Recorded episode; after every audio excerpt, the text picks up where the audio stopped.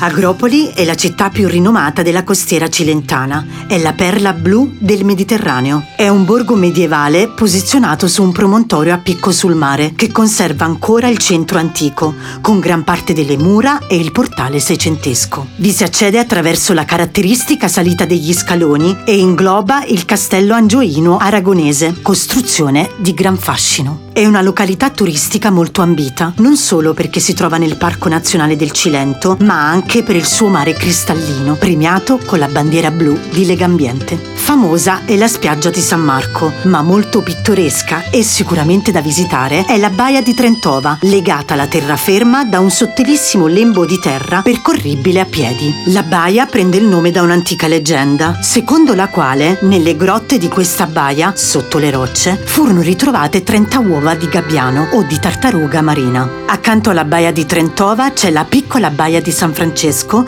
che prende il nome dal monastero sovrastante e dallo scoglio che si trova in mezzo al mare, riconoscibile da una croce posta sulla sua estremità. Di questa città ne fece poetica descrizione Giuseppe Ungaretti nella sua opera intitolata Mezzogiorno e la paragonò alla pancia di un canguro che custodisce la sua città, nascondendola al mare. Sono sicura che visitandola rimarrete sorpresi dal suo fascino e la sua bellezza vi resterà impressa nel cuore per molto tempo. Ne so qualcosa.